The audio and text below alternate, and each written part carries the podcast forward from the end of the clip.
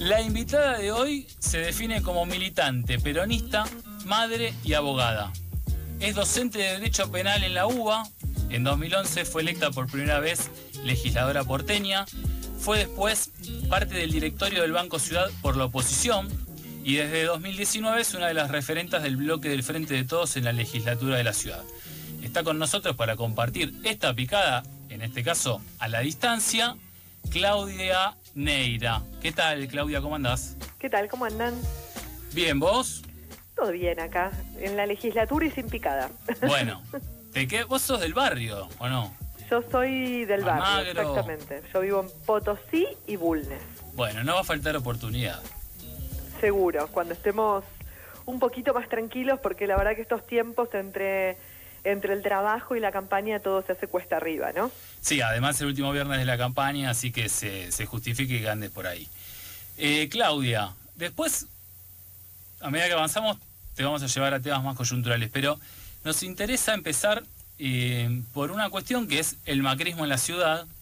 Eh, vos sos alguien que viene involucrada directamente en la política de la ciudad desde hace mucho tiempo.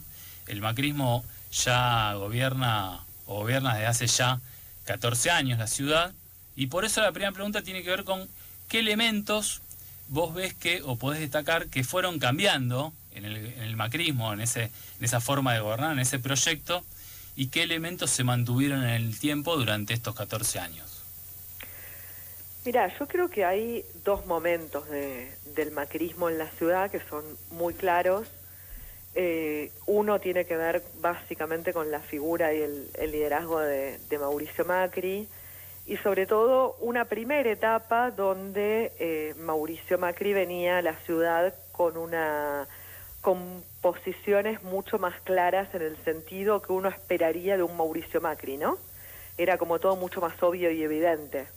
Entonces, eh, bueno, también estaba muy claro cómo gobernaba, eh, las propuestas que generaba, etcétera. Con el tiempo yo creo que hubo un aprendizaje de parte del macrismo en el sentido de llegar a sectores que normalmente cuando el macrismo empezó nunca hubieran votado al macrismo, ¿no?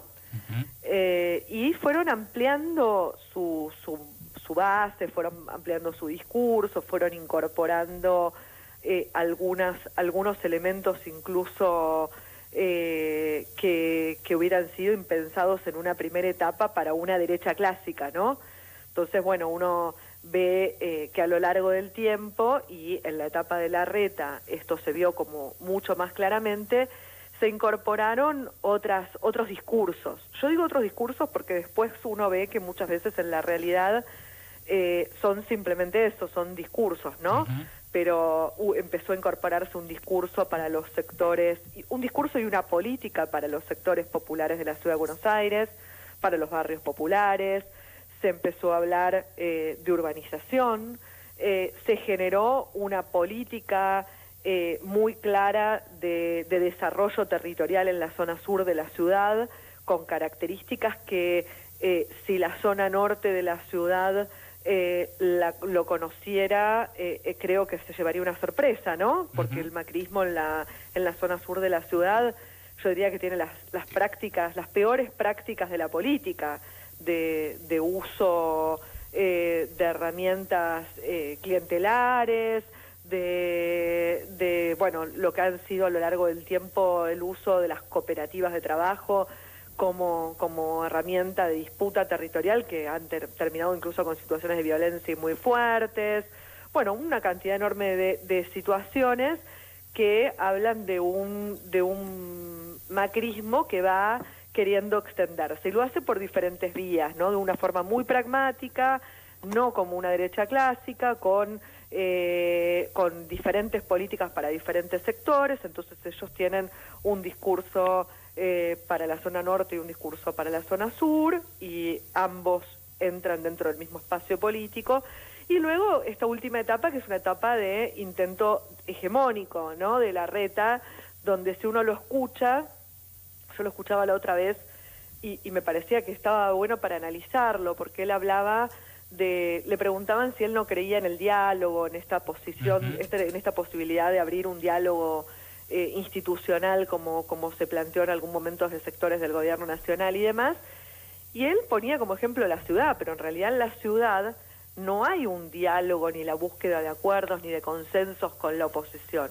Lo que hay es eh, un intento de hegemonizar y de, y de captar a todos los sectores políticos de la ciudad que puedan, como lo hicieron con el socialismo, como lo hicieron con la coalición cívica, como lo hicieron con los radicales, ¿no? Entonces, bueno, claro, él habla de un gran diálogo institucional, pero que con el que piensa distinto, con el que se le opone, con el frente de todos, no hay diálogo posible.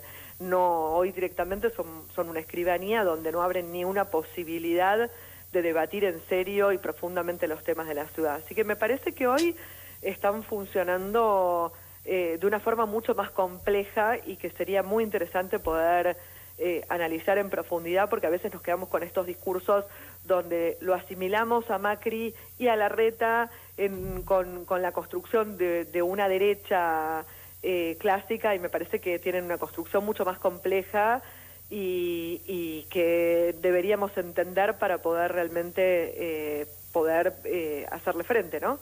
Claudia, ¿qué tal? Fernando te saluda. ¿Qué tal? ¿Cómo estás? Bien, recién te escuchaba hablar de la oposición y en relación a eso la siguiente pregunta tenía que ver obviamente con, con el rol de la oposición, específicamente del peronismo como principal fuerza opositora en la ciudad y en estos 14 años que muy bien vos venís describiendo, en esta heterogeneidad, inclusive al interior de, un espacio de derecha como puede ser eh, el, el, PRO, Cambiemos, Juntos por el Cambio, digamos, los distintos nombres que se van poniendo, ¿cuál sería la evaluación que haces en estos 14 años del peronismo al interior de la ciudad como fuerza opositora? Mira, yo creo que primero hay diferentes etapas. Uno tiene que analizar, primero hay que analizar eh, lo que es la ciudad de Buenos Aires como, como, como distrito para gobernar y para el peronismo, ¿no? Y no por el electorado, yo no, no caigo en eso. Sí me parece que hay una complejidad que viene asociada a la idea de eh, una ciudad capital donde si vos lo pensás, cuando, cuando los cordobeses tienen problemas, le reclaman al gobernador de Córdoba. Y hay una política del gobernador de Córdoba que básicamente lo que va a priorizar siempre es la política local, ¿no? La política de los cordobeses. Y así lo podrías reproducir en cada una de las provincias. En realidad, los gobernadores tienen una mirada que básicamente tiene que ver con la política eh, de su provincia y con resolver los problemas de su provincia. Lo, en, cuando uno hace política en la ciudad de Buenos Aires, eso se hace un poco difícil. Y yo creo que uno de los principales problemas que tenemos en el distrito es ese.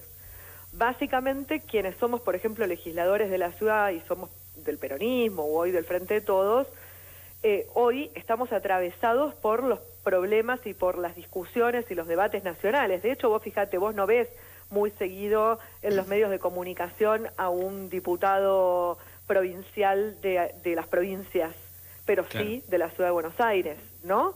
Y nos ves discutiendo en general de temas nacionales. Eh, entonces, bueno, me parece que eso tiene que ver con la dificultad de encontrar un lugar político para poder construir eh, para poder construir en el distrito. Y eso me parece que ha generado a lo largo del tiempo algunas tensiones. Yo fui diputada del 2011 al 2015, último periodo del gobierno de Cristina. Y, bueno, y también fue toda la, toda la etapa, ¿no? Donde se hablaba mucho de los, de los pactos pro K, dice la izquierda, ¿no? Viste que siempre se habla de los pactos pro K. y, y, la verdad es que cuando eh, uno, uno piensa la política de la ciudad, eh, es prácticamente imposible pensarla escindida de la política nacional. Entonces, bueno, lo que, lo que eh, se analiza muchas veces como acuerdos políticos eh, en el distrito, en lo que fue esa etapa, eh, claramente eran acuerdos políticos como casi todos los, los, las discusiones que se, que se logra que avancen en la ciudad entre el Estado Nacional y el Estado de la ciudad, ¿no? Donde se planteaban eh, los, los, terrenos para el procrear, eh, los acuerdos para, para los playores ferroviarios, etcétera, etcétera, en un momento donde lo que se necesitaba era reactivación económica y el crecimiento eh, tanto nacional como de la ciudad y se logró una confluencia entre dos fuerzas políticas que pensaban completamente opuesto, pero que tenían intereses coyunturales comunes. Ahora, eso eh, coincide siempre con los intereses de la provincia, eh, en este caso de la ciudad autónoma, y a veces es difícil, con una política, y a veces es difícil, porque eh, claramente estamos mucho más cerca de, de, Dios que el resto de las provincias. Entonces, bueno, yo creo que ahí hay una complejidad que nosotros tenemos que saldar. Y creo que si alguna vez queremos gobernar la ciudad, que yo tengo mucha voluntad al respecto, yo creo que nosotros tenemos que tener la voluntad clara, la definición de ir por el gobierno de la Ciudad de Buenos Aires desde, eh, desde, la, desde los que hacemos política, desde el peronismo de la ciudad, desde el frente de todos de la ciudad, tenemos que empezar a pensar en la política de la ciudad. Y, priorizar la política de la ciudad porque eh, lo que necesitamos es tener una política mucho más de proximidad, mucho más de resolver los problemas concretos y expresar los problemas de los distintos sectores, de los vecinos, de los comerciantes, de los maestros, de, los sectores, de los distintos sectores que tienen problemas y que muchas veces nosotros, eh, en lugar de poder estar cerca de esos problemas, estamos eh, mucho más tomados por eh, los grandes problemas del país que no son en definitiva sí obviamente nuestra preocupación y sí obviamente estamos involucrados, pero no son en definitiva nuestra responsabilidad inmediata que es esa, ¿no? Entonces, bueno, cuando yo estos días, por ejemplo, estuve caminando mucho, mucho en la calle, eh, y me gusta mucho tocar las puertas de las casas, los timbres y hablar con la gente.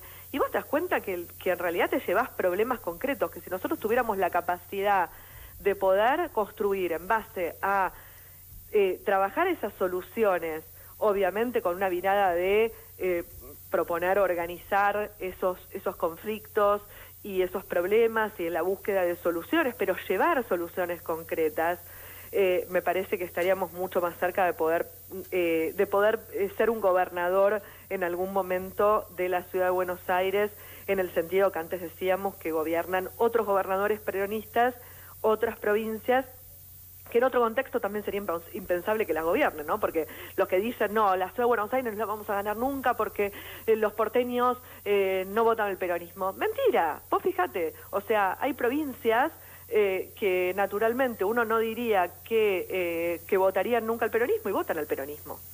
Claro. Pero, pero hay una hay una política mucho más sectorial y mucho más distrital que nacional, ¿no? Claudia, ¿cómo estás? Carolina te saluda.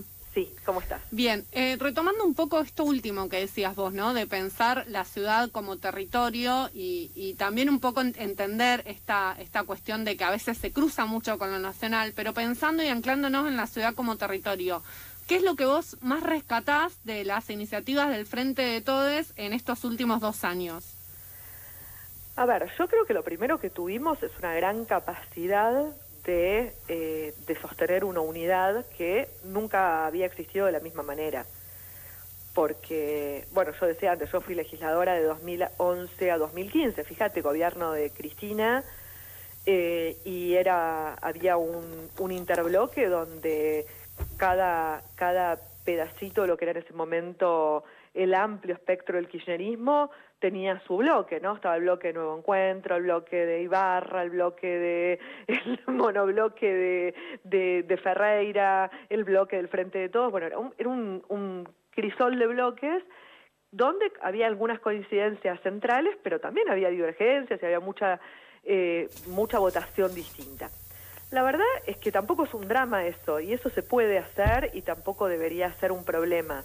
Lo que no puede pasar es que eh, no tengamos eh, no tengamos la capacidad, ya sea con un bloque, un interbloque, hoy por suerte tenemos un gran bloque, de poder tener una política, algunas políticas para el distrito eh, que, que donde tiremos todos para el mismo lado, incluso más allá de las tensiones que lógicamente pueden haber y disputas y, y, y obviamente que eso existe en todo ámbito político. Pero vos fíjate, eh, nosotros definimos que el tema de Costa Salguero era una política para el distrito y la desarrollamos en conjunto, eh, tuvo, eh, me parece que tuvo mucha llegada, incluso yo digo, la verdad es que tuvo llegada a personas que votan a, la reta y sin embargo firmaron la iniciativa popular y hoy cuestionan la, la definición de la reta de ir por eh, por la venta de tierras y por el desarrollo eh, de edificios en esa zona. Y eso fue parte de un logro de lograr una unidad, de lograr este, esta unidad que nos permite tener políticas comunes. Entonces me parece que eso, lo más importante es esto, ¿no? Es que nunca tuvimos eh, el, nunca, nunca se rompió el diálogo, nunca se rompió la posibilidad de construir políticas comunes. Hemos votado eh, en sintonía durante todo este tiempo, pero más importante que las votaciones en sintonía, porque la verdad es que a mí eso no me desespera, digo, uno podría tener una votación distinta, ¿no? Por ejemplo, en cuestiones que tienen que ver con... Eh, con cuestiones que por ahí hagan a concepciones religiosas, por ejemplo, ¿no? Me acuerdo que pasaba mucho en el bloque anterior del Frente de Todos, eh, donde había algunas eh, ideas que si había que votar una declaración eh, sobre una iglesia o sobre el Papa, bueno, algunos votaban y otros no. Eso no, no, no es esencial, no cambia nada, eso no pasa por ahí. Eh, a veces medir eso no tiene ningún sentido. Sí tiene sentido poder construir políticas comunes y en eso me parece que estamos siendo muy buenos. Teniendo en cuenta esto, estamos hablando con Claudia Ganeira, legisladora porteña, para quienes se enganchan ahora. Teniendo en cuenta esto y lo que decías recién, Claudia, de apuntar a, a disputar el gobierno de la ciudad, en perspectiva, eh, ¿En qué dos o tres cuestiones vos podés decir nosotros haríamos las cosas absolutamente distintas a lo que viene haciendo el macrismo y se diferenciaría un gobierno del otro eh, bien claramente? Mira, lo primero que yo creo que haríamos distinto es que tendríamos que tener planificación. Yo creo que este gobierno no tiene planificación. Por ejemplo, no tiene una, una planificación en materia eh, de desarrollo económico, pero tampoco tiene una planificación en materia urbana, ¿no? Yo que estoy eh, como presidenta de la Comisión de Espacio Público y vengo siguiendo muy de cerca los temas eh, urbanísticos, en la ciudad no tiene ningún tipo de plan integral para la ciudad.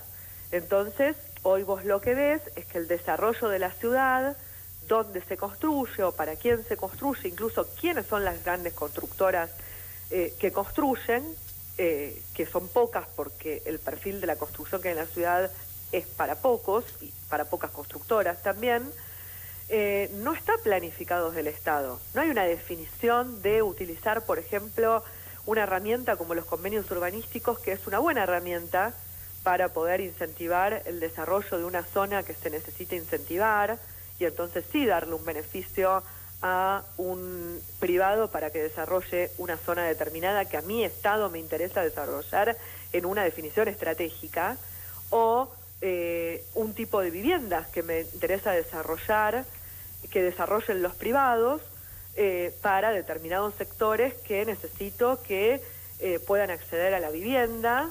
Ni, ni, siquiera estoy hablando de vivienda social, porque obviamente que la vivienda social en gran parte es, es eh, responsabilidad y cae en el Estado, ¿no? Pero sí uno debería incentivar que los privados puedan eh, generar un tipo de desarrollo que les sirvan a los vecinos y a las vecinas, a determinados sectores.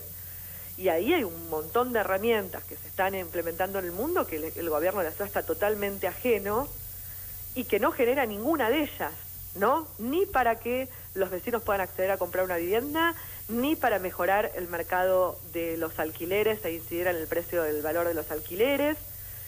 Entonces los beneficios normativos, en lugar de darse para eso, estratégicamente se dan para qué. Y porque me lo pidió un privado y a cambio me ofreció que me daba no sé cuántos metros de espacio público. Ajá, y eso, ese espacio público, ¿cómo se traduce? Y se traduce en eh, las calles del, del, emprendimiento o en un pedacito de jardín que linda con el, con el emprendimiento y en definitiva es el patio trasero del desarrollo privado, o una contraprestación que la calculan como calcularon en, en, el, en Costa Urbana, en el convenio con IRSA, donde eh, valorizaron los terrenos como si estuvieran en Soldati, en lugar de valorizarlos como si, estuviera, como si estuvieran en Puerto Madero, y de esa manera en lugar de el privado irse a pagar 710 millones de dólares, paga 260. Perdió el Estado 450 millones de dólares, ¿no? Digo, más allá de toda la discusión ambiental, que obviamente bancamos, y el impacto ambiental que falta y todo, pero además en la contraprestación digo, que sería lo único que tienen para mostrar porque es un desarrollo que no le sirve a nadie, que no atiende las necesidades de vivienda ni el perfil que se necesita para la vivienda de la ciudad, etcétera, etcétera. Además, la contraprestación, que es lo único que tienen para mostrar, se comieron 450 millones de dólares. Sí, terrible. un Estado que planifique uno. Nosotros creemos que hay que construir, que es planificando, definiendo para quién se construye, cómo se construye, qué son, cuáles son los actores, por ejemplo, empresarios a los cuales quiere, uno quiere incentivar, que deberían ser las pequeñas empresas constructoras que hoy están necesitando un incentivo del Estado. Eh, y, esto hoy no existe en la ciudad, digo, para poner un ejemplo claro. Y esto en todo sentido, yo creo que lo que le falta al gobierno de la ciudad es planificación estratégica, porque en definitiva deja que el desarrollo de la ciudad sean el impulso de los distintos intereses económicos, sobre todo de los cuatro o cinco actores privados con los que se relacionan y no de los pequeños comerciantes, las pequeñas pymes, de los pequeños sectores que necesitan eh, un Estado activo que, les ponga un desarrollo, eh, el desarrollo eh, en, sintonía con los intereses que tienen. ¿no? acaban de presentar 50.000 firmas para que se trate el proyecto para construir un parque público en Costa Salguero. Contanos cuáles son los pasos a seguir con eso y qué perspectiva le ves. Mira, ahí lo que tenemos es que en 2019 hubo una ley que permitió la venta de eh, estas tierras, una ley que nuestro espacio eh, no acompañó y que eh, directamente definió que como los terrenos supuestamente no eran de dominio público del Estado, necesitaban una sola votación en lugar de dos, ¿viste estas leyes de doble lectura? Entonces, eso abrió paso a esto, a que ahí se pueden vender tierras se pueden hacer torres y eh, a partir de ahí llamaron un concurso de ideas, vinieron los, los arquitectos, propusieron eh, algunos, eh, algunas ideas para poder desarrollar algunos desarrollos posibles de esa zona. Ganó uno que igual ni siquiera es vinculante y en función de eso mandaron a la legislatura una ley para resonificar, estas famosas resonificaciones que permiten construir en altura donde, donde no se podía, que cambian la zonificación y generan la excepción, ¿no? La excepción a la regla. Y se votó por primera vez esta resonificación, obviamente con nuestra oposición. Vino la audiencia pública, 7.000 personas se inscribieron, dijeron que estaban en contra y ahora no pueden avanzar. ¿Por qué no pueden avanzar? Y no pueden avanzar primero porque eh, la justicia nos dio la razón algo que nosotros veníamos diciendo, por ejemplo, la diputada María Rosa Muñoz y yo habíamos presentado una ley pidiendo la derogación de la ley esta de 2019. Bueno, la justicia dijo que esta ley de 2019 no es válida porque se votó sin doble lectura. Y, eh, y además porque desde el Frente de Todos, en esto que yo te decía, esta capacidad que generamos de poder generar iniciativas de conjunto, dijimos, bueno, vamos a hacer una iniciativa popular, eh, es como ayer decía Mariano, fue algo que surgió del bloque, pero que como el bloque no la puede firmar porque es una iniciativa popular, se lo propusimos a distintas organizaciones y a Mariano, que es a Mariano Recalde, que es senador, que lo encabezara él por el espacio, que además es el presidente del Partido Justicialista. Y, y bueno, y comenzamos esta iniciativa popular donde pedimos dos cosas, que se derogue esa ley de 2019, que ya lo veníamos pidiendo y que además la justicia ya nos dio la razón, y que se haga un parque público. ¿Para qué? Para que podamos recuperar el contacto con el río. ¿Cuáles son los pasos que vienen? Bueno, en principio tienen un año para la iniciativa popular que se trate en la legislatura, pero además yo creo que hay un tema político. No pueden avanzar con la segunda lectura porque la tienen trabada por la justicia, tienen ahora la iniciativa popular con la obligación de tratar nuestro proyecto y la verdad es que tienen un problema fuerte en la sociedad, incluso sus votantes, donde hoy ya se conoce cuál es el plan que tienen para Costa Salguero, vender tierras, hacer edificios, y está claro que la gente eso no lo quiere, así que yo creo que estamos bien encaminados como para poder frenar el proyecto.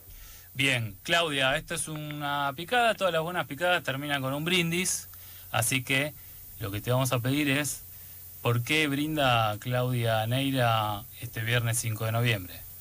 Bueno, yo brindo por la reactivación, del país y de la ciudad porque podamos eh, lograr que, en los próximos tiempos la, la, gente que se quedó sin trabajo o con Macri o que eh, la pasó mal en la pandemia eh, y que hoy, por suerte, algunos ya están recuperando el trabajo, bueno, recuperen el trabajo, que cada vez haya más empleo eh, formal, porque podamos eh, reactivar la economía, que los comercios vuelvan a vender, que ya están empezando a, uno lo que ve es que está recogiendo que, bueno, que en algunos rubros sobre todo ya hay una reactivación y sobre todo que la Argentina se vuelva a poner de pie, que los argentinos y las argentinas vuelvan a ser felices, que me parece que es lo más importante. Claudia, te agradecemos un montón la comunicación con FMI, con FM La Tribu. Chau, chau. Estábamos hablando con Claudia Neira, ella es legisladora por la ciudad de Buenos Aires. Atravesamos varios escenarios, desde el tándem este de la oposición ellos como oposición en la ciudad y después el Frente de Todos, no solo a nivel nacional, sino a nivel ciudad. Bueno, hay varias cuestiones que nos dejó entrever, eh, unas puntas para dejar Casi media hora en medio de la campaña, así que le agradecemos. Así es. Nosotros ahora vamos a una tanda y enseguida volvemos.